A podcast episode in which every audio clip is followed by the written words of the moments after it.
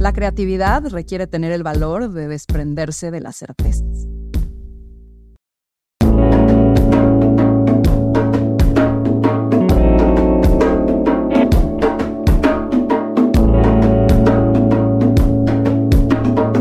Esto es Más cabrona que bonita. Diego es un tipo algo loco, inquieto y con curiosidad por lo nuevo. Así es que logra olfatear lo que sigue antes de que sea evidente. Emprendedor, podcastero, consultor y no, no es generador de contenido. Regio, antipose y el típico incómodo al que le gusta cuestionarlo todo. Así es como Diego reta la forma de comunicar, de aprender y de interactuar en comunidad digital. Figura pública de closet que prefiere el backstage que el escenario, a Diego le gusta crear posibilidades y abrir caminos a los demás. Es alguien generoso, quien tiene como filosofía el que si puede ayudar, lo hará. Y me consta que es un gran mentor, amigo, esposo y papá. Algo que admiro de sus proyectos es que son alrededor del disfrute y no del ego, y que el ritmo de ellos los ajusta según el baile que traiga en casa. Diego Barrazas, bienvenido. Está muy chida tu descripción, está padre. Nunca, o sea, siempre es que a veces hacen como estas intros y, y dicen lo mismo que dice todo el mundo y echaste bastante ganas. Tú lo de tu equipo, pero quedó bien chida. la verdad es que no lo había visto así, me, encantó. Gracias, gracias, qué padre. Me encanta que te hagas, que, que, te haya gustado. Es me sacaste de onda. ¡Ey, mira! Muy bien. Gracias. Gracias también por el piropo. A ver, qué bonito tenerte aquí, Diego creador de Dementes Podcast, de On School, de emprendedor de Nutrox, con una empresa de nutrópicos y suplementos y bueno, mil, mil, mil cosas más. No te andas quieto, mano. Así que hoy vamos a ir un poco ahí a ahondar en tu mundo y voy a empezar con mis preguntas rápidas y preguntas y respuestas concretas. Perfecto. Así que lo primero que te venga a la mente, de forma espontánea, lo escopes. ¿Estás listo? Ok. ¿Ya sudaron las manos? Estoy tenso. Eso. ¿Cuál es tu lugar seguro? Mi casa. ¿Tu manía más grande? Comer quesadillas con frijoles y un leche de chocolate, así cuando, cuando se acaba el día. ¿En qué crees? Esos días estresantes, eso es mi. ¿En qué crees? Creo en que puedes hacer que pase lo que quieres que pase. Una frase que te guste. No hay nostalgia peor que añorar lo que nunca jamás sucedió, de Sabina. Algo de Diego que poca gente sepa. Hmm, bueno, pues porque es reciente que tengo ya diagnosticado déficit de, déficit de atención e hiperactividad. ¿no? El ADHD, TDAH en español. Ya diagnosticado oficial a mis 30 y dos años lo diagnosticaron. ¿Cuál es ya el sabía, pero no sabía. Exacto, no tenía, confirmación. ¿Cuál es el mayor prejuicio que has sentido que la gente tiene sobre ti? Que soy mamón, pero luego sí es cierto. Entonces, es una combinación entre sí soy mamón, pero, pero no. No, ese, creo que eso, que soy mamón. O que no, o que soy poco empático. Hay veces que la gente piensa eso. ¿Crees en la suerte? Sí. Si fueras un producto, ¿qué diría tu empaque? Híjole. Me agarraste en curva. Me agarraste en curva, o sea, hacia aquí, no sé, me agarraste en curva. Eh, ahorita si quieres volvemos. El peor defecto del ser humano. El no escucharse a sí mismo y, y basar o sea, entrar en piloto automático por lo que escuchas alrededor. Como que se nos es muy fácil dejarnos guiar por lo que está pasando y se nos olvida decir, a ver, pero ¿realmente quiero eso? ¿O realmente eso está pasándole a todo el mundo? ¿O nada más son las noticias? Asumiendo que hay un Dios y está dispuesto a revelarte lo que quieras, ¿qué le preguntarías? ¿De qué me voy a morir? Porque si ya sé que no me voy a morir. Pues sí, ya sabes, es lo de cuando vi Big Fish, eso es lo que se me quedó muy grabado. Hay una bruja, eh, le voy a preguntar cualquier cosa y el vato justo, sí, ah, bueno, podía saber, te enseñaba de qué te mueres y cómo te mueres. La escena en la eh, que te ibas a morir, ajá. Exacto, y entonces el güey dice, pues sí quiero saber, porque justo sabiendo de qué me voy a morir, sé todo lo que no me voy a morir, puedo empezar a vivir todo eso sin ningún estrés, sin ningún problema. Entonces de pronto sí me dan ganas de saber. Y si me dice, ahorita se morir en un año, pues bueno, me pongo pilas. Y te dice, se morir a los 85 en un avión, pues bueno, a lo mejor eh, ya no me subo a un avión en esa época, ¿no? Este, o, sé que puedo hacer todo lo demás y subir el Everest y subir mil cosas y no me voy a morir ahí. Está padre. Creo que eso te preguntaría. ¿Qué tan en serio te tomas la vida? Ay, sí, ya es una respuesta de las dos. Es que hay cosas que muy, muy en serio y hay cosas que muy relajado. Por eso a veces me dicen que soy poco empático que, o que no me preocupan las cosas. Es parte de la condición, ya entendí que es parte del pedo del ADHD. Pero creo que la respuesta es, hay cosas para las que pareciera que me debería importar más y, en, y no me importan lo suficiente y hay cosas que es como, güey, ¿por qué estás preocupando por eso? Y eso me tiene así pensando mucho. Entonces, me cargo más hacia, hacia no me lo tomo muy en serio, pero, pero sí hay cosas que sí. ¿Cuál es, cuál es tu superpoder? Eh, poder leer a las personas. Creo que soy bueno para eso. Como para entender y, como me da la impresión luego, luego, si esta persona es buena, no, etcétera. Si pudieras vivir una película, ¿cuál elegirías vivir?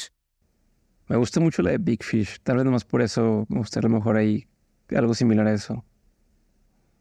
Creo. ¿Qué sabor de malteada sería Diego? Chocolate, 100%. Si pudieras enseñarle una sola cosa al mundo, ¿qué sería? Va a sonar bien mal, pero aprender inglés, la neta. Suena muy básico, pero creo que el aprender inglés, al menos nosotros que estamos en países latinos, nos desbloquea un universo de posibilidades acceso a información, a aprendizaje, a, ideas que de otra forma tardan mucho en llegarnos o que, o que no sé, incluso si googleas algo en español, las respuestas que te van a dar no son de la misma calidad que si googleas lo mismo en inglés. Entonces, eso es muy básico, pero que todo el mundo sepa inglés pues, sería, sería una diferencia importante. Un acto de buenondismo que te hicieron algún día y que lo sigues recordando. Guillermo Arriaga, en el, en el episodio que grabé con él de Dementes, fue muy hizo mucho énfasis en lo bien que se le estaba pasando, en lo bueno que había sido la conversación. Y yo estaba muy intimidado de grabar con él. Entonces, cuando, cuando él se puso como, güey, si todas las entrevistas fueran como estas, sería el hombre más feliz del mundo. Y, decía, eh, considérate ya mi cuate, somos compas, ten mi celular al final de la conversación, igual, pásame lo que a quien quieras te presento y demás. Eso se me hizo muy chido de su parte porque no tenía por qué hacerlo, no tenía por qué decirlo incluso públicamente. Ya hace dos semanas volví a grabar un segundo episodio con él y el vato lo recalcó y decía como, güey, pues que estás cabrón, no sé qué, tal, tal, tal. Se hizo muy buena onda de su parte hacer eso y, fue, un, fue uno de los, de los, fue un momento que ayudó a, ya sabes, siempre estás buscando confirmación de que tu trabajo está funcionando y eso fue uno de esos momentos. Ha habido muchos, pero ese fue uno. A mí me acuerdo mucho. Última, Diego. ¿Qué harías si nadie, ni tú, te pudieran juzgar? sería cantante, yo creo. Cantaría en un escenario. ¡Ey! Al rato te. un reto al final te voy a decir, échate una rola. Estás. No, porque todavía no sé cantar, pero eventualmente. Ahora sí, vamos, vamos, a la profundidad de Diego. ¿Cómo, era, ¿Cómo era Diego de niño? ¿En qué soñaba? creo que desde niño era muy. No, sé, no sé específicamente en qué soñaba, porque desde muy chico tuve la noción de que vamos, o sea, yo era muy consciente que la gente cambia.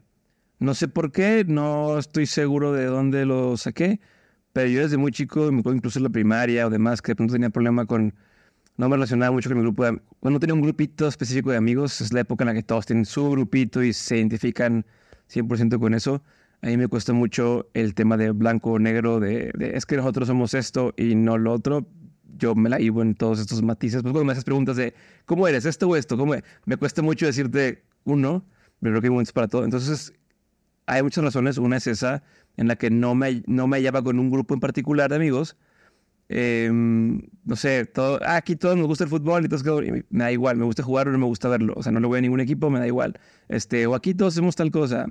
Todos vamos a, me acuerdo que un evento, un talent show, en un auditorio y todo. Vamos a los baños a echar jabón a, las, a los vidrios y vamos a... Y como, güey, como haces maldades sillas de, de chavito, O sea, no, entonces no me hallaba y te iba rolando de grupito en grupito, pero al mismo tiempo, regresando a la idea, como que yo sabía que eso era temporal.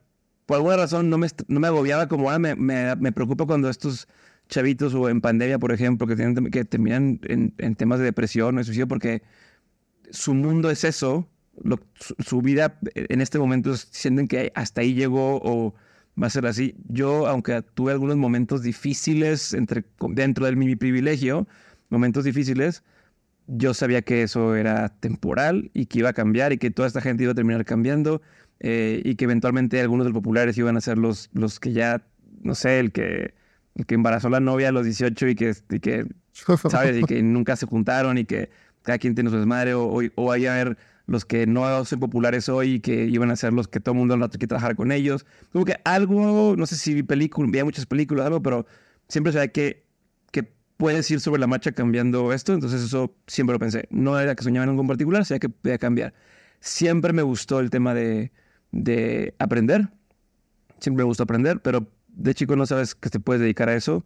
Eh, como, como qué trabajo tu chamba es aprender eh, o estudiar o, ver películas o tal. Entonces hasta ya más grande fue que, que me cayó el 20 que pues, con lo que hago hoy, con lo del podcast, con lo de Oscuro y demás, eh, mi trabajo es, aprender y siempre me gustó enseñar.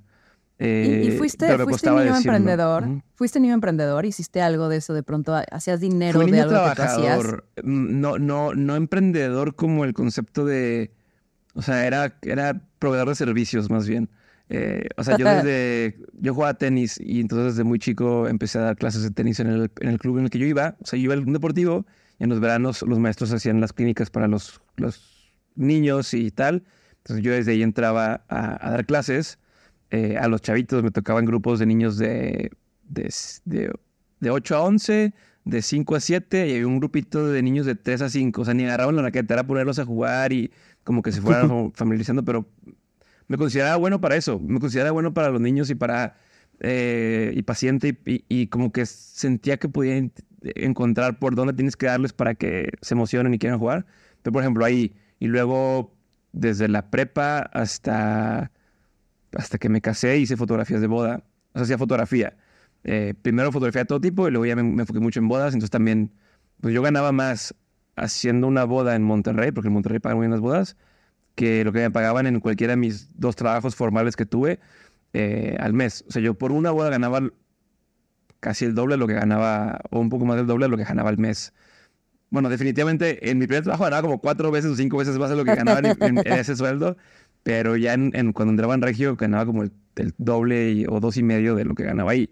Entonces no es que sea emprendedor, o lo que me consideraba emprendedor, me consideraba pues que me gustaba mucho hacer proyectos, siempre, estando en la carrera, por ejemplo, bueno, y desde prepa incluso me involucré en actividades de la universidad. Sí, estaba en la preparatoria, pero sabía que me gustaba el tema de marketing y me, me, me gustaba organizar los, los, eventos. Entonces me empecé a involucrar con la carrera, o sea, con la mesa directiva de la universidad. Eh, y toda la carrera me tocó organizar eh, los simposios de mercadotecnia, los, los, este, las conferencias, los eventos.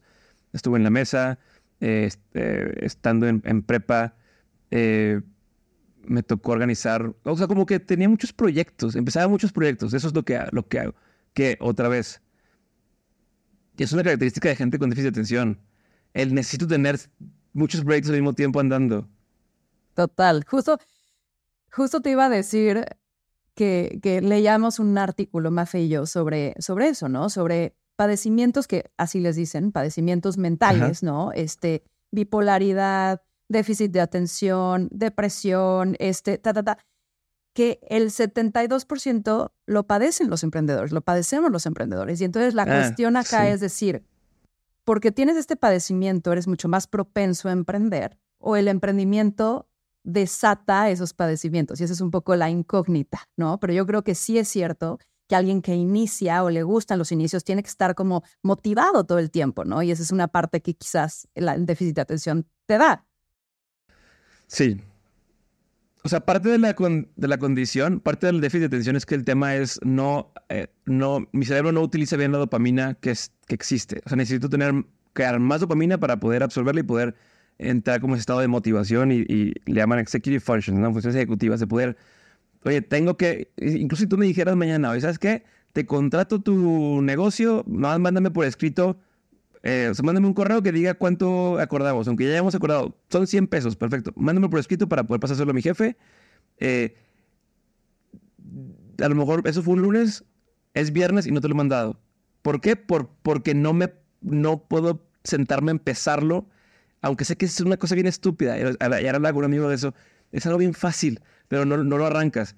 ¿Qué pasa? Que empezar un proyecto te da dopamina. O sea, el arrancar algo nuevo es como, venga, entonces ya que empiezas, empieza a avanzar la, la, bolita. Y el chiste es cómo mantengo esa bolita arriba, ¿no? Por eso también los que tenemos déficit de atención dejamos todo para el último, ¿no? Porque, oye, pues el proyecto me lo encargaban hace dos meses, y pero no tengo suficiente. Es lo que te impulsa. Y ya que me falta un día para la entrega, ahora sí el modo fight or flight, o sea, se libera la dopamina al tope por el estrés y es donde me puedo concentrar a hacerlo. Eh, si yo tengo un proyecto andando, no puedo avanzar. Si tengo 10 personas andando, ya como que, venga, lo que sigue, lo que sigue, porque si, ahora sí me da para avanzar. Por eso empezamos muchos proyectos, la gente que tenemos eso. ¿Y, qué tanto eso también es el, compensar la dopamina que quizás no generas o una búsqueda o adicción a la dopamina? Que también hoy creo que la, la, la, la sociedad está buscando siempre esta parte de algo nuevo, algo, algo, algo distinto, tal. ¿Cómo, distinguir el punto, la línea? Sí, no sé para, para todo el mundo. En mi caso, yo soy al revés, soy muy de hábitos ya. O sea, Spotify no me recomienda música nueva. Yo quiero mi música de siempre. Yo sigo escuchando mi Matchbox 20, mi Google Dolls, mi Dave Matthews Band, este, o sea, como mis bandas de, de siempre y, y, y, entonces no me gusta moverle como, ay, averiguar y a ver ¿qué, tal suena esta cosa. Y a ver qué tal. No, yo ya sé lo que voy y quiero esto. Entonces mi dopamina no va por ahí. Como mi tema de esto no, no por ahí. Mis notificaciones todas están apagadas. Todas. No, no, o sea, no. Yo WhatsApp me entero porque lo abrí, porque en ese momento dije, bueno, déjame veo, ya tengo tiempo de ver así, porque si no, a mí al revés, cada cosa de esas es, es, es, pues es, un, es una posibilidad de que ya me fui para otro camino. Entonces, si ahorita estoy platicando, agarro mi celular o me llega un ping igual y ya, me perdiste. O sea, ya veo en esto y sí regreso, pero ya estoy pensando en que, puta madre, no me han dado tal cosa y me cuesta regresar. Por eso mí me ha dado mucho en contestar mensajes. ¿Te has fijado? O sea, tú me has mandado mensajes que te contesto dos semanas después, un mes después, con la pena del mundo, pero, pero me pasa porque se me va el pedo. Se me va. Si no, está, si no está enfrente de mí, no existe. Hay gente que tiene un grado de detención tan alto que luego tiene muchos problemas para mantener una relación, para mantener un trabajo, para tal, porque de plano les cuesta eso, o sea, como de, oye, pero ¿por qué no me dices dónde estabas? A lo mejor la esposa, ¿no? Después de, ibas todo el día afuera, no supe qué pedo, te fuiste en la noche, ¿no? Es que se me olvidó avisarte. Y genuinamente se le fue el pedo. Pero pues eso a la larga va mermando una relación o el, oye, saca la basura. Sí, yo la saco. Y no la saqué, y no la saqué, y no la saqué. Es como, no mames. Entonces hay gente que le pasa eso y en su trabajo en cosas. Yo no estoy a ese grado, este, pero ya por eso te fuiste por tu justificante médico de decir, no saqué la basura, pero es que checa, aquí está. Me, da mucha risa porque Sofía, que ya la conociste, fue, me dijo ella, dijo, llegué un día y, le, y vi un video de YouTube y le dije, este, era como de cómo saber si vale la pena ir a revisar, como ya ir a diagnosticarte formalmente desde atención. Lo veo y las 8 o 10 cosas que decía el güey, decía, esa es la historia de mi vida. Entonces le digo a Sofía, oye, a ver, vi esto, pero no sé si es como los horóscopos que todos se identifican o si sí. Porque hay cosas que para mí son muy, muy como de todo mundo le pasan, pero pues ya, entonces le digo a Sofía, oye, ¿qué opinas de esto? Lo empieza a ver, no lleva ni, el video dura 10 minutos o 7 minutos, lleva 2 minutos, me volteé a ver y se enoja y me dice, ¿cómo es posible que llevo diciéndote yo cuatro años que tienes este pedo y viene un señor en YouTube a decirte y ahora sí le haces caso. Y como, perdón, es que no estaba poniendo atención. Este, pero, y no, le digo, le digo al equipo y el equipo me dice, güey, te dijo Guillermo Arrea que tenías déficit de atención, te dijo un neurocientífico en el podcast que tenías déficit de atención y nomás te pasó por aquí y lo tiraste Leo. Le digo, pues no, pues es así, pero me. Pónganme más post-its. Ajá, más señales, más señales. Entonces, sí, y, este... y Diego, ¿cómo, ¿cómo te juega esto a, a favor o en contra de aprender? Porque tú te denominas aprendedor y me encanta. Y estás alrededor de aprender. Entonces, cuéntame cómo para quienes nos escuchen igual y tienen este déficit de atención o, les cuesta aprender, ¿cómo haces que, que, realmente puedas aprender con esta condición? Sí. Ojo, no, no, el déficit de atención no es que no puedas, por ejemplo, la gente dice, pero es que eres muy inteligente. A, todo el mundo tiene atención le dicen, pero es que eres muy inteligente, o es que no tuviste problema con los exámenes. No, no es ese. El, el pedo con el déficit de atención es, si esta situación me aburre, te voy a dejar, o sea, no puedo acabar un libro que me empiece a aburrir, no puedo acabar una película, una serie, un episodio. Si a la mitad es como, vato, ya, no me estás ganchando, bye. Eh, pero lo que nos gusta, la contraparte que, que, el gente de atención tiene hyperfocus. O sea, puedes, o yo puedo durar un día sin comer porque me enganché en algo. O sea, oye, ¿sabes qué? Empecé a cambiar el landing page de no sé qué y eso me llevó a no sé qué.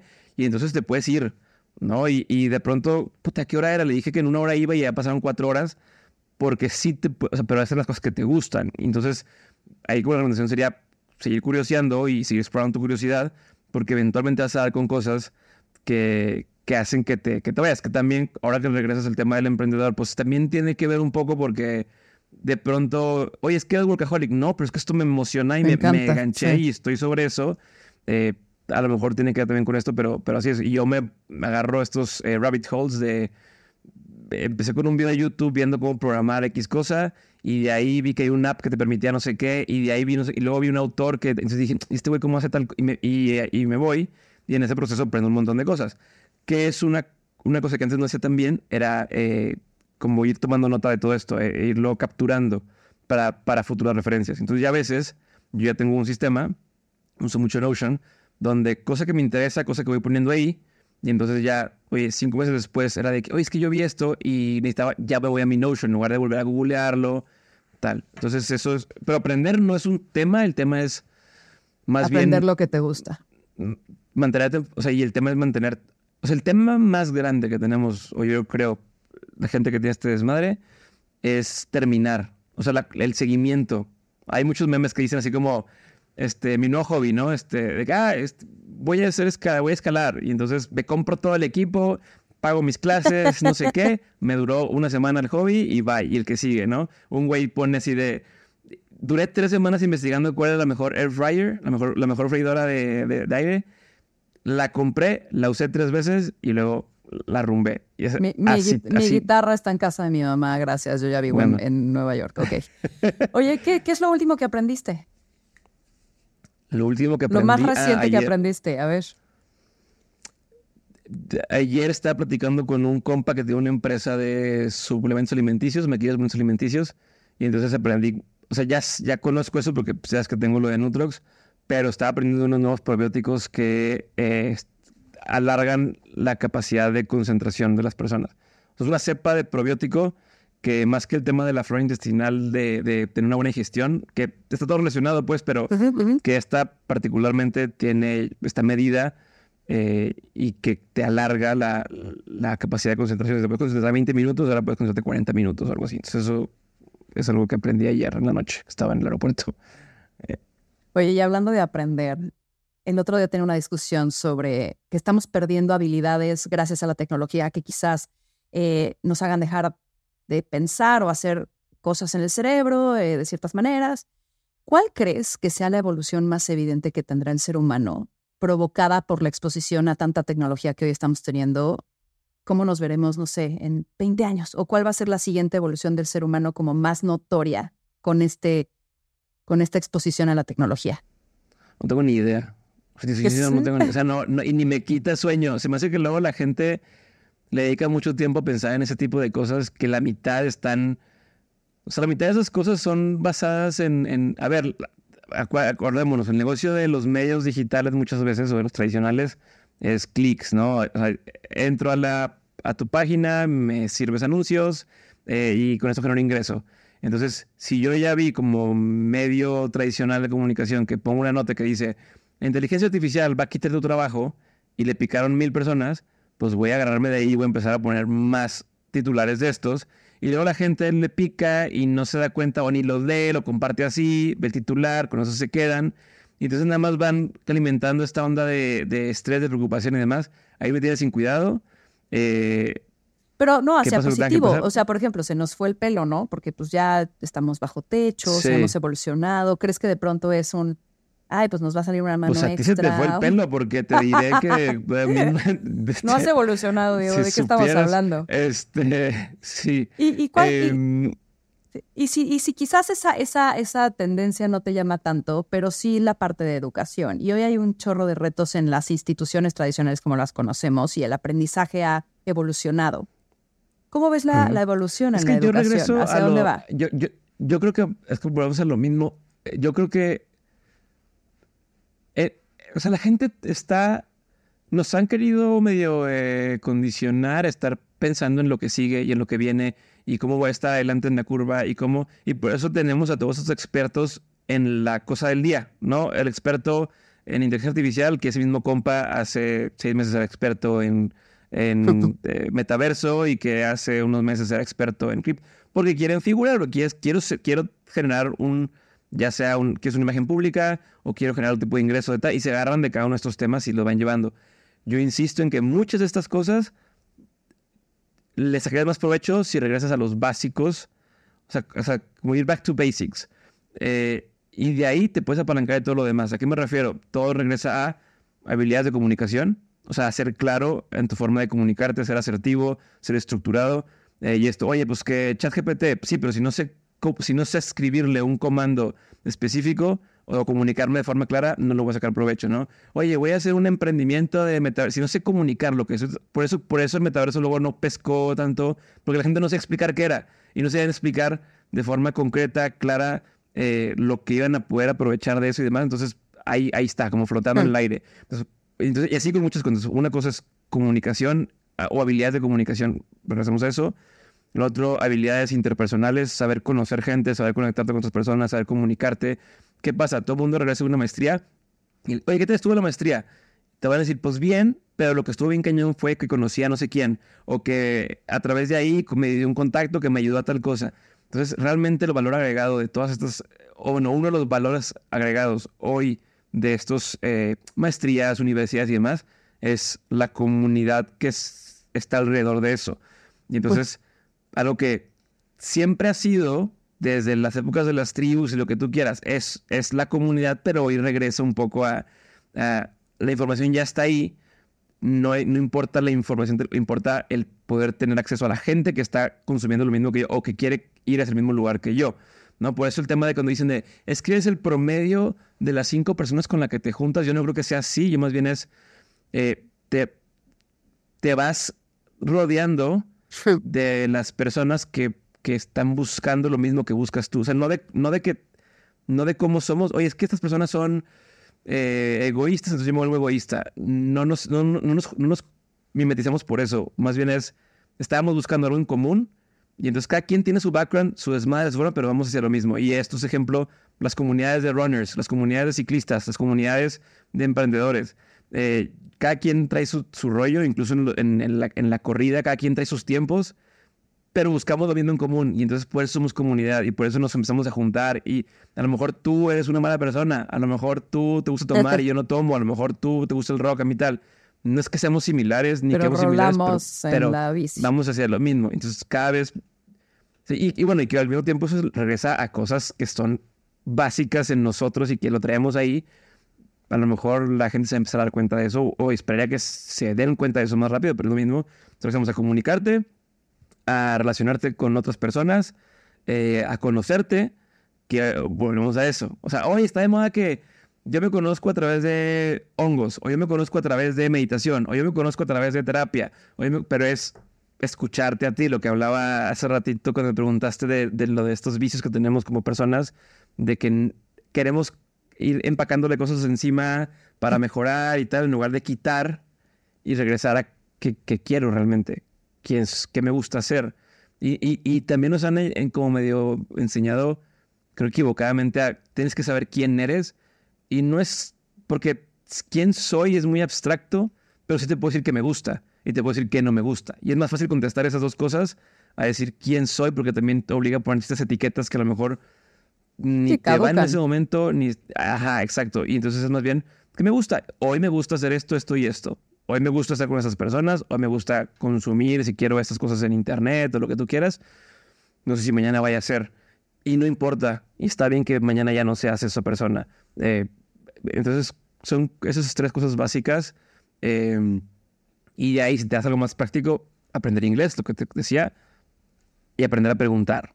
Hmm. O sea, que va dentro de las habilidades de comunicación, pero lo podemos separar porque tiene que ver también desde cómo buscas en redes, o sea, cómo buscas en internet cosas.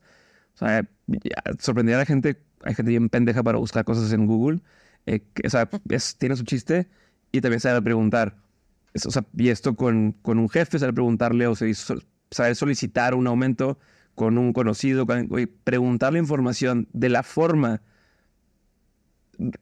adecuada para que te vayan a dar la respuesta que te va a ayudar a avanzar también a ti. Entonces, yo miré a eso, como eso, sea, lo que, eso es lo que, lo que va a avanzar hacia, hacia donde vamos, pero al mismo tiempo es donde es la esencia de que tendríamos que siempre tener eso trabajado, donde lo quieras trabajar, en un taller presencial, en una clase en línea, en, un libro, pero es eso, buscar regresar a, eso.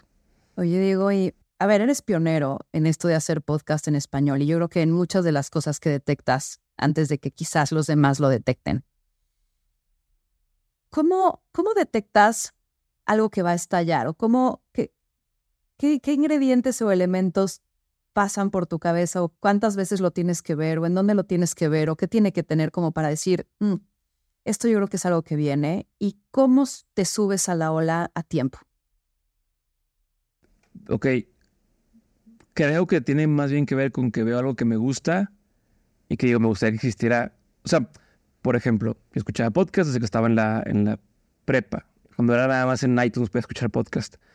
Em, mis papás no hablan, mi papá sí más, pero mi mamá no habla tanto inglés y yo escucho, los podcasts existían en inglés. Y entonces yo decía, es que no le, quiero compartir esta información, pero no existe en ese idioma, ¿no? O con algunos amigos o con, o con colegas. ¿Estamos hablando de qué año es esto? Eh, pues yo empecé mi podcast en el 2016, esto era como el 2012, 2013, 2012, 2013 yo creo. Eh, porque yo hacía fotografía en ese momento y me acuerdo que hay un podcast que me gustaba mucho de Wix H. Jarvis, audio y video, y te enseñaba así tal cual, de, mira, yo uso estas cámaras, yo cobro así, yo así dirijo los, a los modelos, yo así hago el Photoshop, yo así ilumino. Me decía, qué chingón, que te está diciendo todo, te dice todo lo que es. Acabo que, que aunque lo quieras copiar, no te va a salir igual. Y es más, intenta, el güey decía, y, y, yo suscribo eso de, intenta copiarlo, porque en ese camino de intentar copiar vas a entender cómo si incluso te va a salir, como te a diferente, vas encontrando ese estilo. O sea, vas a ir encontrando una forma de hacerlo. Eh, pero bueno, eh, entonces yo decía, bueno, quiero que eso exista en español porque quiero, quiero que, que, que, más gente pueda tener acceso a esta información. Eh, y entonces no era tanto un, híjole, mira, viene una tendencia y si yo me subo ahorita, eh, voy a poder capitalizarlo y voy a poder tal. O sea, lo, lo entiendes, lo sabes que si ya, a ver, tenemos la máquina del tiempo que es voltear a Estados Unidos, por eso insisto en lo del inglés.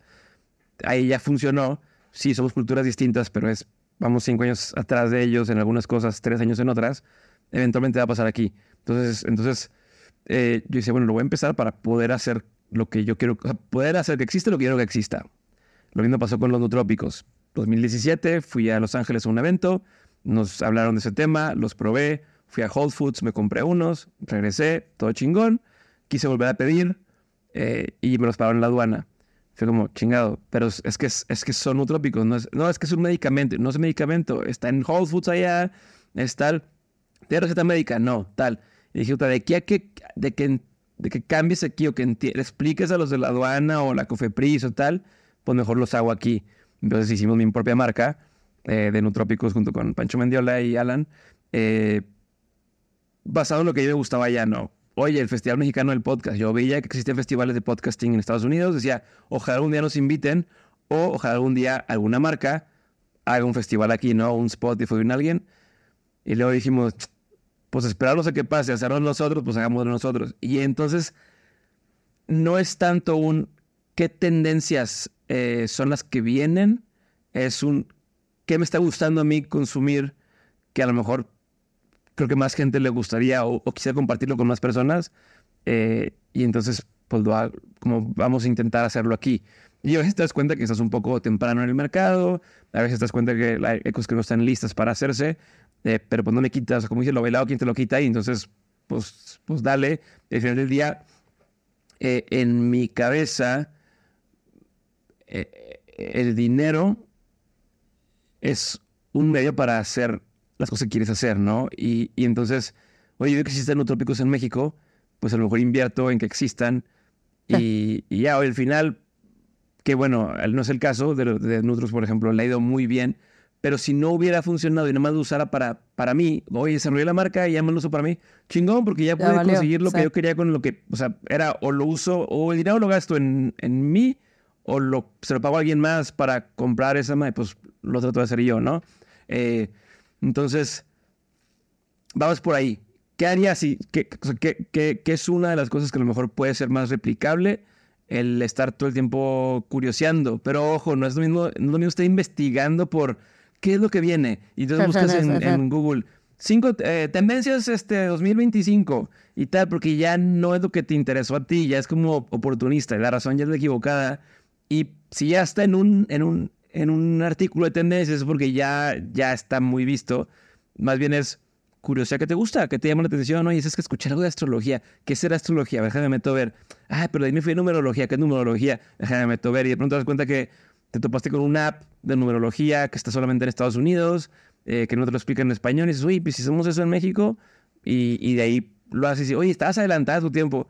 Pues sí, no, ya existía, ya vi que era un, nomás vi un de negocio que podía replicar y listo. No, no, no, me encanta porque sabes que, que, eres alguien muy genuino y muy auténtico y no, y no está viendo la, la oportunidad a partir de la oportunidad, sino generas oportunidad a partir de una pasión y creo que eso lo hace como mucho más intrínseco a ti.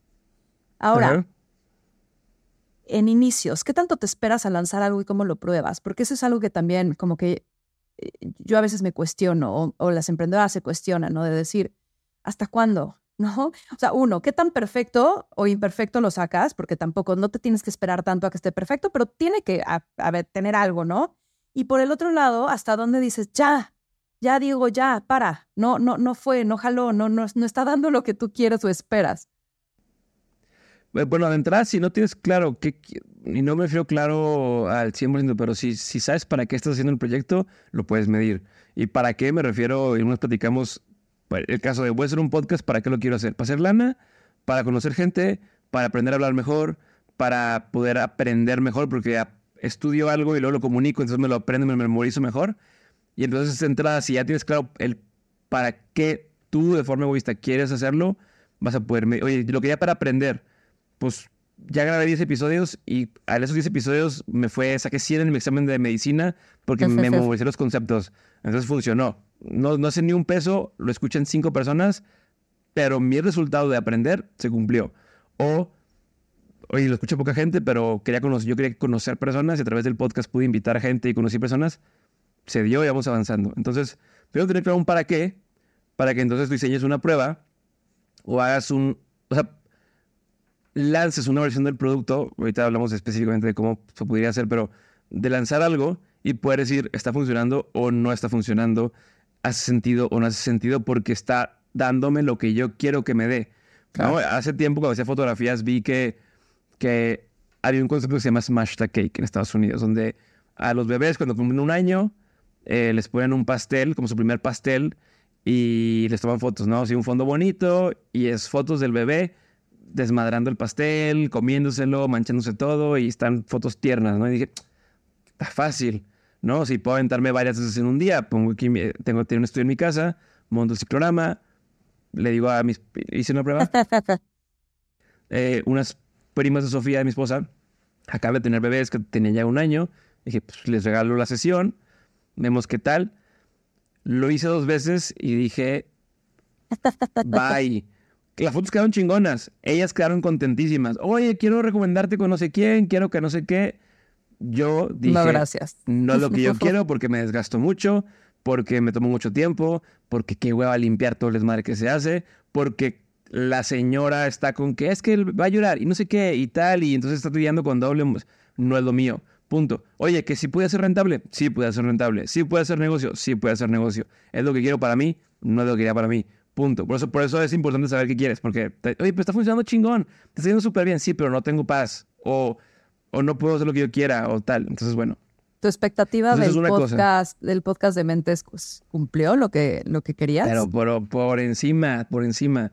O sea, a mí, a mí siempre me ha encantado el poder ver detrás de cámaras, ¿no? El backstage. Yo, si, a mí los festivales me dan igual, pero si voy me gusta ir a ver cómo montan, a ver eh, cómo, qué está pasando en el backstage. Eso es lo que me gusta. Me da igual ya escuchar la canción y tal, me gusta entender esa otra parte de atrás.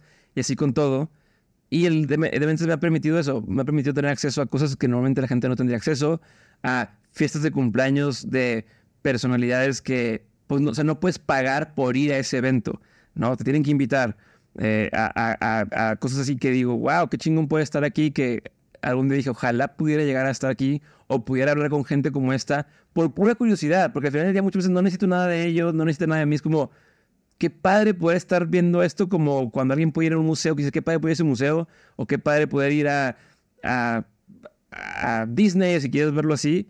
Para mí es eso, para mí es muy padre poder ver eh, cómo organizan X cosas. Por ejemplo, si hubiera podido ir por fechas al, al Victoria Fest, a mí me gustaría desde la mañana o desde el día anterior el montaje, que es lo que yo hacía también en Banregio, que decíamos, eh, el, invitado, el montaje, el invitado incómodo, así de, güey, te adelantaste un día, cabrón, porque estás checando los cables. Sí, sí, exacto. Pero me gusta y lo disfruto y eso me, eso me da dopamina, eso me emociona, me prende. Pero eh, íbamos hacia otro lado, ¿no? Me estaba, me estaba desviando, pero... No, no, no, no, no, no, no. No, no, no, es que quiero... he preguntado algo de cómo saber cuándo sí el proyecto, con qué empezar, me habías dicho, cuándo lanzar. ¿cuándo, ¿Y cuándo soltar la idea? ¿Cuándo soltarlo? La, así, la versión concreta de esto sería... Eh, es que, bueno, no, no hay una versión concreta porque depende de cada persona. En mi caso, entre más me espero, menos posibilidad de que lo saque. Porque eh, me pasa esto que se le llama que la, deuda de la idea de, oye, si te digo, voy a hacer un podcast y te conté a ti, y entonces dices, sí, está bien padre, ¿verdad? Sí, y si lo haces de no sé qué, sí, y si lo hago, perfecto. Y luego le dije a mi otro primo, oye, voy a hacer un podcast, sí, no sé qué, y de pronto ya la expectativa mía de mis conocidos y demás ya es tanta que ya me paraliza, ¿no? Ya sé que le debo tanto a esa idea o tiene una deuda tan grande que no se va a poder saldar y entonces ya mejor no hago nada. Y entonces muchas veces prefiero empezar algo, arrancarlo despistadonamente, hacer uno que otro eh, como experimento, ver si la gente reacciona o no. Digo, ya podrán ver tus cursos de producto mínimo viable y demás en, en 147, pero haces una versión de un producto mínimo viable para no meternos ahí y, con eso puedes arrancar. También yo tengo un pedo que a mí me gusta que las cosas sean bien. O sea, me gusta que, o sea, para mí la forma también es fondo. Y entonces, o sea, no me puedo conformar con, es que, es que mi podcast tiene fondo y es, es sobre el fondo.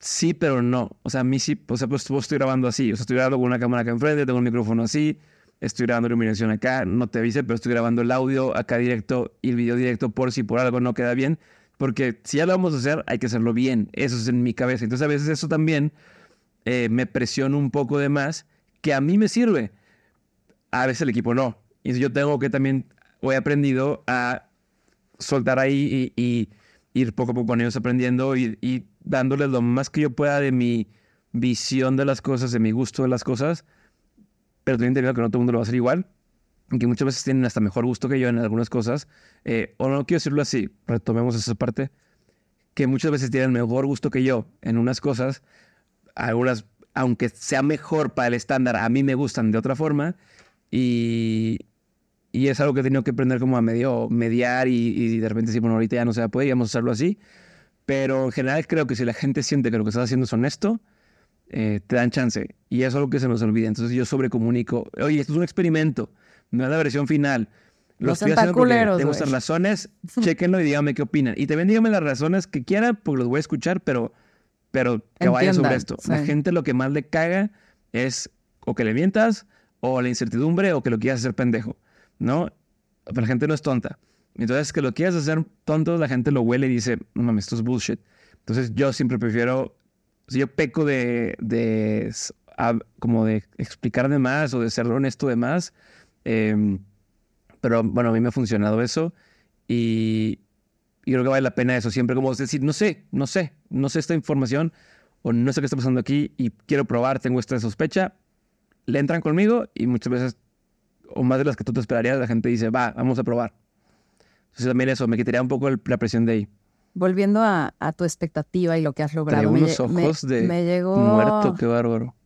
¿Qué hiciste ayer? ¿Qué hiciste ayer? No nos vamos a contar. Bueno, te preguntaba, ah. fui a Ciudad de México. Fui a, México a, las, ah. a una junta que tenía a las 6 de la tarde y me regresé a las 10.45 de la noche, pero igual salí hasta las 12 de la noche y llegué a mi casa a las 3 de la mañana. Te preguntaba para ver si alcanzaba a irme el vuelo de las 6 de la mañana y llegar a mi casa aquí o brincármelo O sea, para- tenías o sea, que es- decir esto para que las ojeras, ya saben, es gracias culpa, costo de Ana No, Victoria. siempre he sido muy ojeroso, pero ahorita sí tengo así los ojillos así hinchados. Pero bueno. Oye, a ver, de tus expectativas y lo que has logrado, me llegó un chismecito calientito. Te incluyeron en la lista de mejores entrevistadores de Latinoamérica. Cuéntame más de eso. Dicen, Dicen. quién sabe. A ver, mentiras de la cuéntame gente. de dónde, en qué Este, publicación. Sé que todavía no mm, se publica, pero cuéntame. Sí, no sé bien todos los detalles, los tiene Paloma, eh, pero Hola Paloma, gracias por la información. Este, sí. Este, sí, no sé todo, bueno, hizo eso. eh, pues nada, me da gusto. Al fin del día, es algo que realmente querías, ¿no? Entre- entrevistar bien, mejorar en eso. O sea, ¿te gusta? sí. es, es lindo sí, que te o reconozcan algo que te gusta. A ver, también porque no tengo una preparación en eso. O sea, Claro. no soy entrevistador, no soy periodista, no soy, no soy, este, no tengo ese background.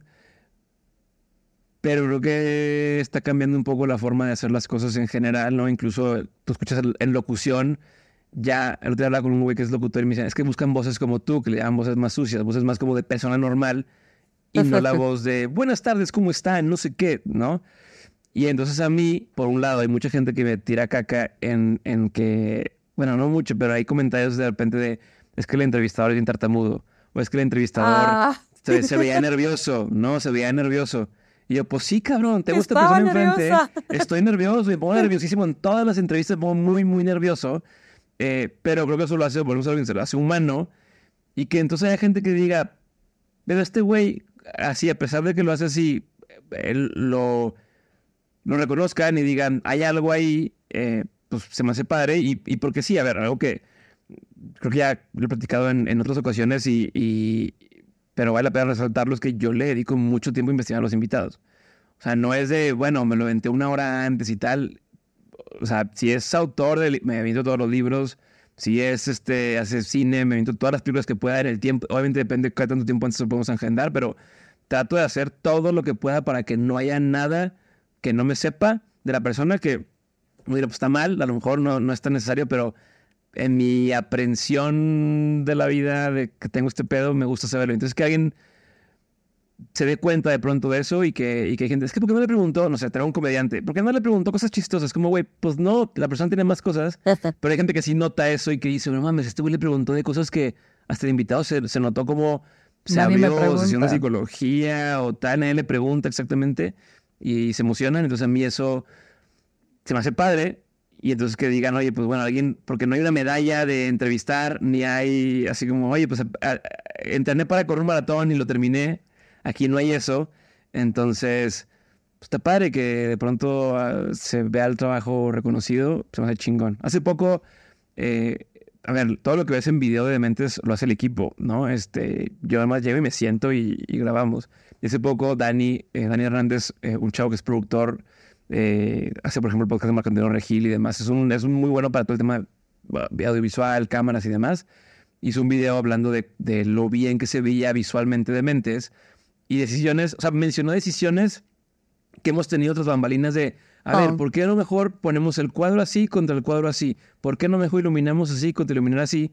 Que no todo el mundo, o sea, no es algo que la gente normal, por decirlo de alguna forma, nota, o sea, ve la conversación y ya no dicen, ah, trae un backlight, ah, hizo esta cosa, tal, y este cuate empezó así a, nombrar todas estas cosas. O sea, el equipo, obviamente, y todos estamos muy contentos de que se vea reconocido el trabajo de esa forma. No es un, no es un certificado, no es un diploma, no es, es una persona nada más, pero que lo esté explicando y que esté mencionando cosas que tú creíste que nadie se daba cuenta, se siente bien chingón. Entonces, esto es parecido. Oye, no me gusta ser el centro de atención, dices. ¿Cómo te juega a favor o en contra para lo que haces? Que al final del día estás en cámara. Sí, pero hay dos formas de estar en cámara. Hay dos modelos, yo lo veo así como en internet. Está el que es todo sobre mí, ¿no? O sea, y no lo estoy diciendo que sea algo malo, pero No, es no, no. la atención está sobre mí y es el que te dice qué rutina uso yo de skincare o de gimnasio o qué desayuné hoy o qué tal, ¿no? O incluso más, te vas hasta más al chismecito y que si me casé, que si me separé, que si alguien me vio feo y entonces se vuelve un modelo de influencer que está todo basado en ellos, pero que también tiene mucho peso. O sea, vaya, es mucha presión encima y luego la gente termina con estos temas de burnout o de depresión, porque pues de, todo, de pronto todo el mundo me critica y tal, pues es que te lo buscaste, pero bueno, Eh, eso es un modelo. Y luego está otro modelo de gente que hace cosas en Internet que no es sobre mí, sino es sobre la idea o sobre un mensaje o sobre una información que creo que más gente tiene que conocer. Entonces muchos de estos son el, el coach de finanzas o está el, el, atleta, pero que el atleta que no, se, no habla de él, de mírenme cómo yo entreno, sino, oye, ¿quieres empezar a correr más rápido? Haz este ejercicio, ¿no? O intenta esta cosa. Eh, está alguien como tú, por ejemplo, que haces, o sea, que hablas mucho del tema de emprendimiento, que hablas ahora del tema de empoderamiento, que estás hablando de esta nueva forma de, como más holística de ser y de, y de, y de crecer y de, y de relacionarte con otra gente, pero no es, o sea, no está recargado en ti y tú no estás centro de atención, sino va mucho de para quien está escuchando. Y entonces, si esa gente crece, tú creces, ¿no? O crece tu proyecto. Yo lo veo más así. O sea, de mente no es sobre mí, es sobre mi invitado o mi invitada. Eh, on School no es sobre mí, es sobre mi invitado o mi invitada. Entonces eso me da tranquilidad, es como la fotografía de boda. Yo no soy el centro de atención, son los novios, yo estoy detrás de la cámara y eso me gusta porque, no sé, siento que sería demasiado... Demasiado, no, me quisiera parar eh, egocéntrica, pero demasiado tonto creer que, que, pues que la gente le interesas tú, ¿no? Y, y si te fijas en esta conversación, pues a lo que hablamos va más orientado a cosas que he aprendido que le puede servir a alguien, pero no es como yo soy un chingón y yo hice esto otro y yo, pues digo, me estás preguntando cosas que, que tienen que ver conmigo, pero te cuento cosas que yo he aprendido y que le he aprendido otra gente. Porque además estamos rodeados de, de, de, muchos chingones, ¿no? O sea, como que últimamente hay como esta exposición, sobreexposición de, de expertos por todos lados y de sí. los cinco puntos y de las tres metodologías y eh, ven a mi forma de ver la vida y, ¿no? Y cómo, cómo se digiere eso, ¿no? De pronto hay como demasiado ego y un, dos, tres e inseguridades y, y no sé, llamados al reconocimiento.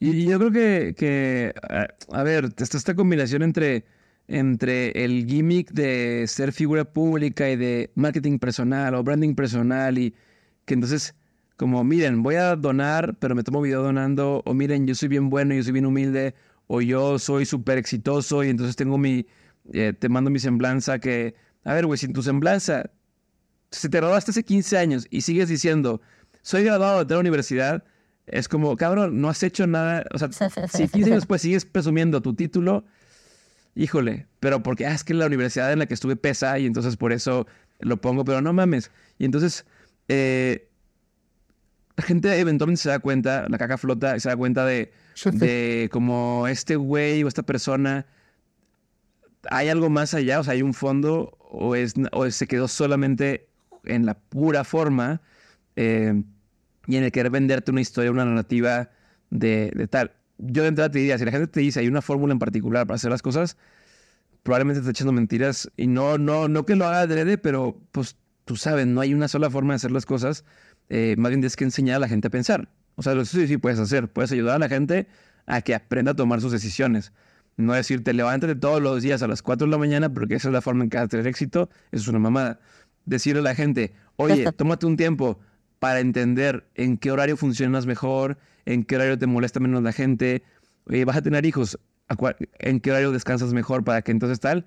Y entonces, fíjate esas horas y trabaja en esas horas. Eso es más inteligente vende menos, pero es algo que la gente le va a servir más y los ayuda a pensar. Entonces yo me iría por ahí y pensaría también como el, si el día de mañana dejar, dejar existir Instagram, eh, la persona que sigue seguiría siendo relevante o no.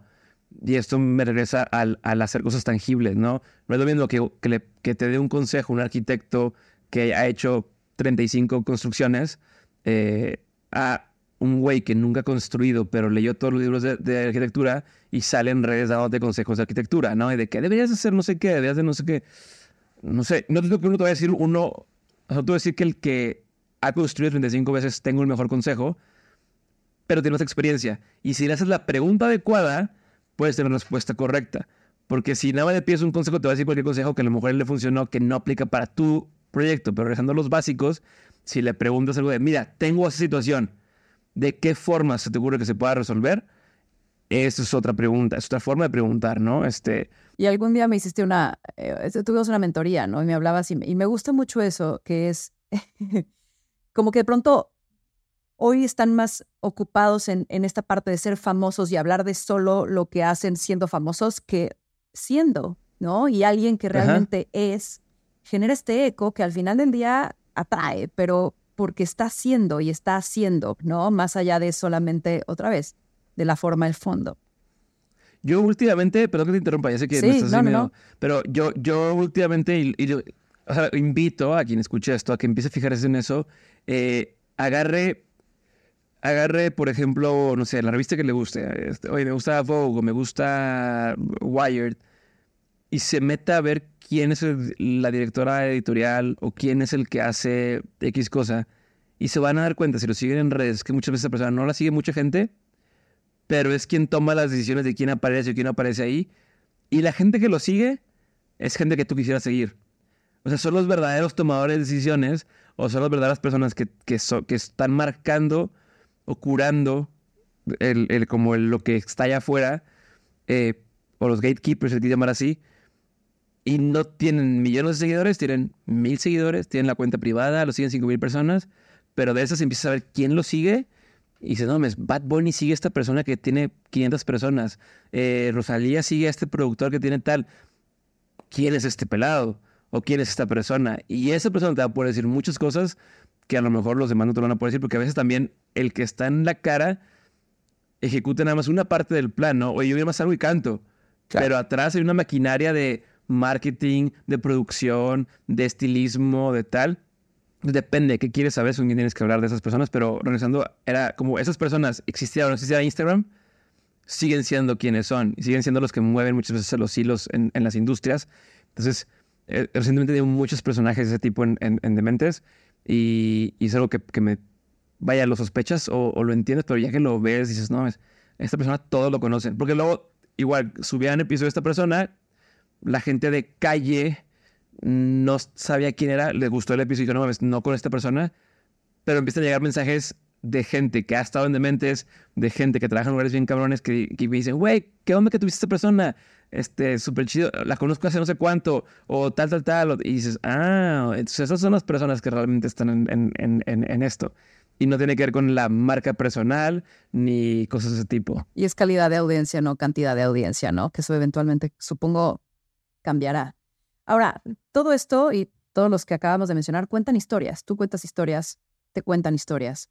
¿Qué debe tener una historia para que valga la pena ser contada y para que la escuchen?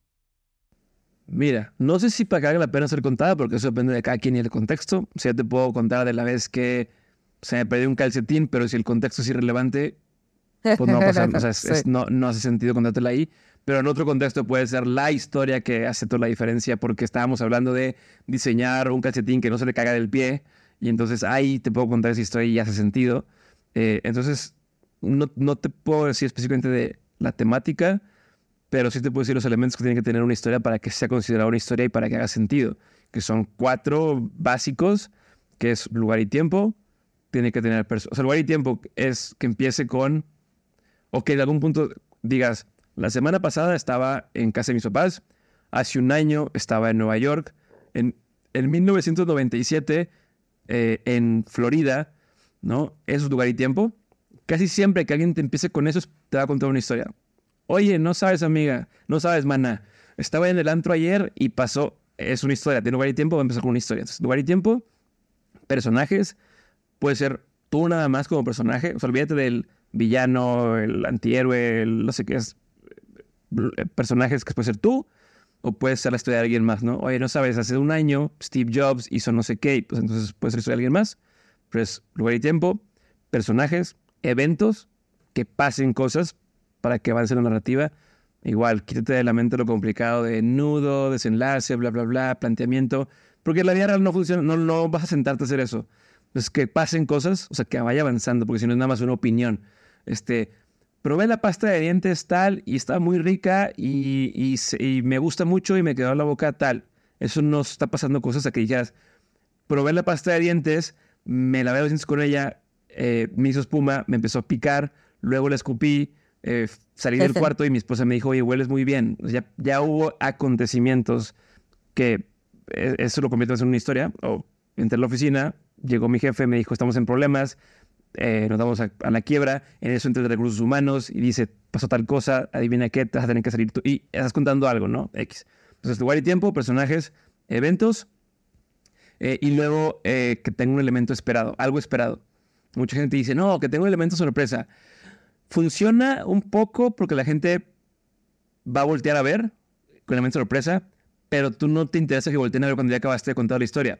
Te interesa que estén todo el tiempo pendientes de por qué a una serie como Breaking Bad eh, le da tan bien, porque abren el episodio con el güey en la cajuela y luego empieza, se va hacia atrás. Y entonces tú ya estás todo el episodio Esperando con algo esperado o sea, ya sabes que va a acabar en la cajuela. Quieres saber cuándo o por qué o qué pasó. Y entonces hace que te quieras, o sea, abre un gap entre lo que sé y lo que podría saber y quiero llenarlo. Por eso es más importante algo esperado a una sorpresa. O sea, ahorita puedo de repente, entro un mariachi a tu casa ahorita, así, fu, entra, te sorprendes. ah, wow, qué padre, sí, este, qué padre estuvo partir conmigo porque me trajo un mariachi. Ah, que si te digo, porque que te pongas atención en mi conversación. Váyanse, váyanse, muchachos, ya no, ya no, ya no entren. sí, que, ah, se cancela, se cancela. A que si te digo, en los siguientes 10 minutos, o sea, en el lapso de los siguientes 10 minutos, algo va a pasar, en, eh, algo va a entrar por tu, por tu puerta. Cada vez que escuches un ruido de tu puerta, es como que está pasando, y ya va a entrar y ya estás así al pendiente. Es intentar incorporar algo de eso a tu historia. Súper. ¿Qué puede ser? Puede ser como, no, hombre, no sabes, la semana pasada me robaron la carretera. Estaba en no sé dónde y, y empieza a contar. Y ya quiero llegar ahí, claro. Error, y ya quiero, ¿qué error cometemos muchas veces? Que me siento contigo y te digo, no sabes, la semana pasada estaba en un antro y, y no sé a dónde vas. O sea, empieza a contarme y no sé a dónde vas y es como, güey, ya me desesperé porque no sé a dónde voy. Es como ver una película sin leer la sinopsis y nomás te sentaste, llevas cinco minutos.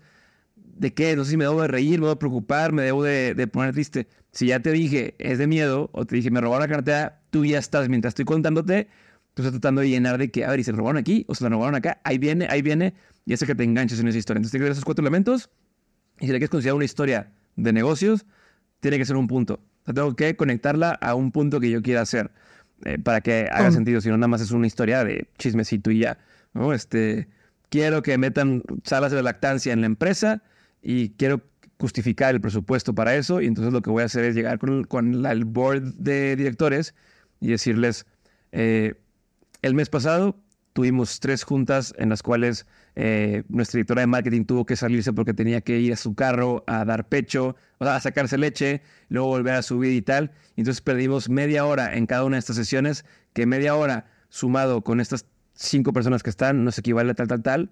Y es tanto presupuesto y es por esto que creo que vale la pena mejor de nuestra lactancia que nos costaría esta inversión, pero nos ahorraría tal, tal.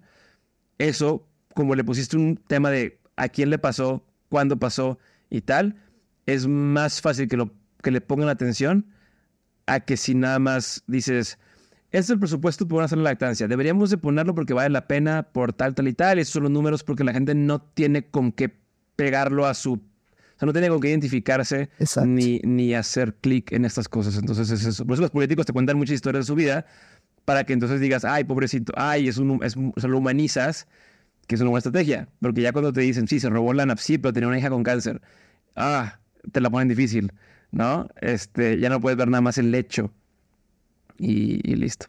Oye, digo, aprendiendo del que aprende, em, sé que hay muchas cosas que nos puedes recomendar, pero ahorita algo que te venga, una app que deberíamos de tener, un libro que deberíamos de leer y una persona que deberíamos de conocer. Una app que a mí me funciona mucho es Notion. Me gusta bastante. Eh, el calendario, ya sé que muy Google Calendar, eso.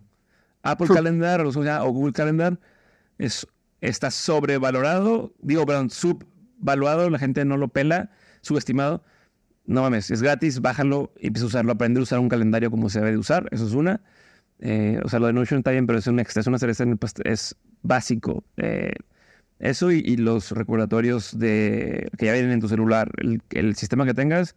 A mí me gusta, yo uso Apple, entonces es, oye Siri, bueno, no quiero decir lo que sea aprender. Eh, recuérdame mañana a las 10 de la mañana de hacer tal cosa. Con mi condición me sirve un montón. Eh, eso, libro. Eh, Me gusta mucho y creo que no, no pasa de moda uno que se llama, lo escribe Jason Fried y se llama Rework. Rework, retrabajar o algo así. Habla como de todos estos hábitos que tenemos de trabajo que nos han querido inculcar y que no tienen que ser, o sea, no tenemos que estar realmente trabajando así. Eh, como que te ayuda a cambiar un poco el chip y, ver de otra forma tu forma de trabajar. Entonces, Rework me gusta mucho, lo recomiendo a cualquier persona que ya sea emprendedor, empleado en una empresa, este, que trabaje, que, que, sea papá o mamá a tiempo completo, vale mucho, hace sentido muchas cosas. Ese y persona, ¿verdad? Me dijiste. Mm, no tengo idea. Es que veo tanta gente que... Y depende de para qué. Este... Híjole, se me agarraste en curva. Una reciente que te haya volado igual los sesos y que valga, valga la pena que vayamos a Demetes a escuchar su historia. Ah, bueno, como, como un... Entre... Pues... Es que no, los últimos han estado muy buenos. Se llama Papachango, Pamela, Pamela Ocampo, este, Guillermo Arriaga, que está por salir, eh, como la, la, segunda edición, la versión de él. Eh, Víctor Castañeda es un ilusionista que estuvo y está engañando lo que cuenta. No sé, está, es que yo, toda la gente que tengo, me, me, gusta mucho lo que, o sea, yo estoy tomando nota y estoy aprendiendo. Entonces, no te, quisiera decir una persona. ¿Sabes qué pasa? Ya sé, ya sé, ya sé qué te voy a decir. Agarra a la persona que te guste ver en redes, la que quieras, la que a ti te gusta ya ver, ¿no? A, si a ti te gusta ver a tu compa este, el venezolano, ¿cómo se llama? Jason... Silva. Este, Jason Silva, imagínate que te gusta ver a él o... ¿A quien dice que te gusta ver a ti? Y en lugar de ver lo que está publicando, clávate en ver el detrás, ¿no? No, o sea, o sea detrás de, Bueno, sí quien sigue es una muy buena, de, pues parte de ese detrás de, sus, sus referencias y demás, pero también, por ejemplo vete a ver videos viejitos de esa persona. O sea, vete a buscar los videos más viejos de su canal de YouTube. Eh, vete a buscar entrevistas que haya hecho hace 10 años o hace 5 años. Eh, como empieza a encontrar eso porque te va a dar mucha luz sobre. O sea, te dejan muchos 20. De entrada, por ejemplo, decir, no mames, este güey hoy lo ven como esto, pero hace 5 años estaba hablando de otra cosa, hace 5 años hablando de otra cosa. O se le entendía a la mitad, o se le entiende hoy. O su calidad. Yo cuando vi eh, Joe Rogan me metí a ver. O sea, yo ya lo escuchaba cuando, antes de que se cambiara Spotify, me fui a su canal y vi los primeros videos de él. No mames, salía grabándose así como por webcam, él solo, gráficos horribles, tal, hace 10 años. Y entonces da tranquilidad de decir, no manches, si empezó así, y en 10 años logró estar así, ¿por qué no podría yo hacer lo mismo? Y, y, todavía sabiendo que, o sea, yo ya vi la yo ya vi el mapa, o sea, yo ya vi lo que está haciendo, ¿por qué no? Y entonces te da mucha tranquilidad, por ejemplo, en eso en cómo las personas van cambiando, en cómo van creciendo.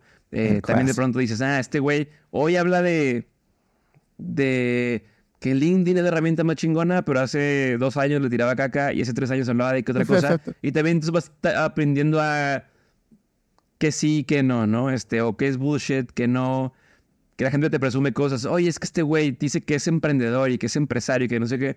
Clávate a buscar eh, cómo le va a su empresa, Pregúntales si buscas a sus accionistas si siguen y te, te hacen enterar de muchas cosas que a lo mejor no pensabas y que entonces ahora que te dice esta persona, oye, dedícate a hacer tal cosa o esos son los tres consejos para emprender, ya vas a cuestionarte más de sí, güey, pero a ver, tú estás diciendo que eres emprendedor y tal, pero yo no te he visto tal cosa, ¿no? Este, o tu negocio que dices que tienes, bullshit, ni lo empezaste tú o ni le va también como tú dices que le va. Y eso te va a cambiar la perspectiva. O sea, como que haría eso, diseccionen a la gente que, que admira, que le llama la atención, desde una Oprah Winfrey a, o sea, alguien de así de la calle, como de más mortal, por así decirlo, y se van a, eh, van a aprender mucho. O sea, eso se me vino a la mente porque cuando me decías mis, de, de, los episodios, te iba a decir, es que hay estas personas que no tienen nada en, en, tan público, pero cuando empecé a investigar es donde empecé a dar cuenta que hay cosas bien chidas. Y no te puedo transmitir todo eso de una sola persona. Entonces, más bien es, investiguenlo como si fuera a entrevistarlo y van a aprender un montón. Me encanta. Diego, para cerrar, porque ya se nos fue el tiempo. Sí. ¿Qué sigue para ti?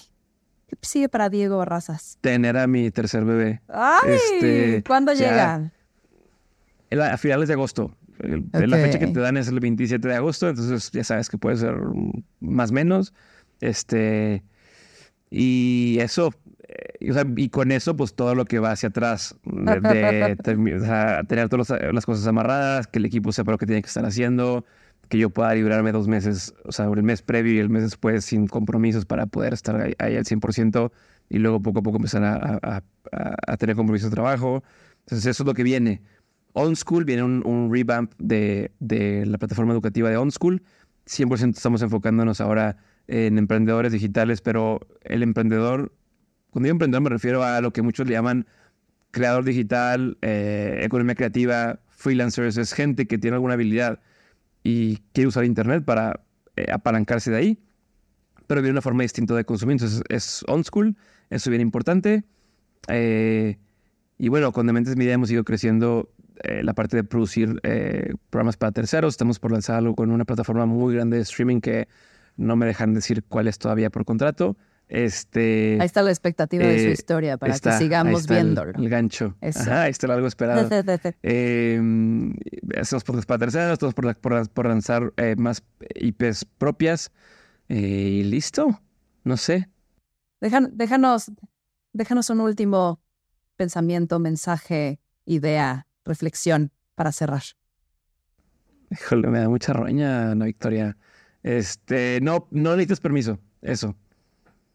Soy malo para dar mensajes así como motivacionales. No, no necesitas permiso. Es un Nadie que me dijo cayó que motivacional, pero bueno. es como una idea para cerrar, no sé qué. Como que dije, este, no, no necesitas permiso para, para hacer las cosas que quieres hacer. Eh, es más. Es más, ya me inspiré. Venga. Sí, me, me motivé y te voy a decir una frase motivacional así bien cabrona. No, no tengo nada más que, que disfruten, que disfruten. Haz cosas que te den curiosidad. Eso, nada más. Haz cosas que te den curiosidad y, y, como la gente, hay más bullshit de lo que uno a veces cree. Intenta más eso, cuestionate un poquito más y, y eso. es que, es que se, me viene, mucho a la cabeza el tema de la pasión. Sigue tu pasión, no tienes escuchado mucho. O sea, otra vez volví a empezar a escuchar mucho eso, ya se deja escuchar. Es como, sí, pero ¿cómo sé cuál es mi pasión? No mames. Y, y eres eso. La gente no te dice eso y es es curioseando, es viendo cosas que te llaman la atención y eventualmente te vuelves bueno haciendo lo que te llama la atención, que se vuelve apasionante, que la gente te felicita por hacerlo, que la gente, entonces ya es, se hace tu pasión, pero la pasión la, vas construyendo, no es que, que amaneces un día diciendo, esta es mi pasión. Pues no, nunca lo has probado, no sabes. Y ya, por ahí. Y que, y que pues tengan bebés, está padre tener bebés. pues nada, sigan escuchando a Diego. Quieren, si quieren. Exacto, exacto. Eh, búsquenlo en Inventes hay redes, pero sé que no es, no es tu eh, primordial, no, no compartes tanto personal, compartes lo que haces de trabajo, vale la pena. On School, de Mentes Podcast, en todas las plataformas de audio, en YouTube. Y pues nada, Diego, muchas gracias. Gracias por tu generosidad este tiempo. Gracias a ti por invitarme. Gracias oh. por invitarme y por tenerme paciencia hoy. Te agradezco mucho. Te aprendí un montón. Y por esa intro, estuvo muy chida. Te la voy a pedir, pásamela, porfa. Te va a llegar, es parte del plan, así que te va a llegar, no te preocupes. Gracias, me encantó en, este, investigar y recordar sobre ti, porque eres alguien que conozco y, que aprecio y que quiero mucho. Así que muchas gracias. Yo te quiero mucho a ti, Victoria, y gracias por, por ser tan linda desde la primera vez que grabamos, que te tenía miedo, ¿te acuerdas? Que tiene que estar intimidado. este, y, te he aprendido mucho y desde ahí, pues bueno, tienes mi amistad, ya sabes. Y Igual nada, por acá. en serio valoro mucho que, que estemos haciendo esto y, y, me encanta platicar contigo y te he aprendido un montón. Y es un gusto para mí, no te lo había dicho así o no sé si te lo había dicho, pero para mí fue esas también conversaciones que me ayudó, fue como un cambio de, pues un, un, paso hacia adelante por varias razones. Uno, por, por la figura que eres y, como decir, no mames, grabé con, con Ana Victoria y no me fue tan peor.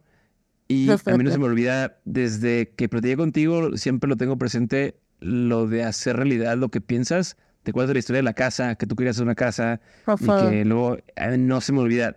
Es fecha que lo tengo presente, es fecha que lo recuerdo y cuando alguien me pregunta cosas de, oye, ¿qué es algo que crees y qué tal? Les digo de, ah, pues es que una vez me la Victoria y desde ahí lo tengo presente y, y sí me lo creo ya. O sea, que lo que decías que era medio bruja, ya también se me pegó a mí, ¿eh? Entonces, sí.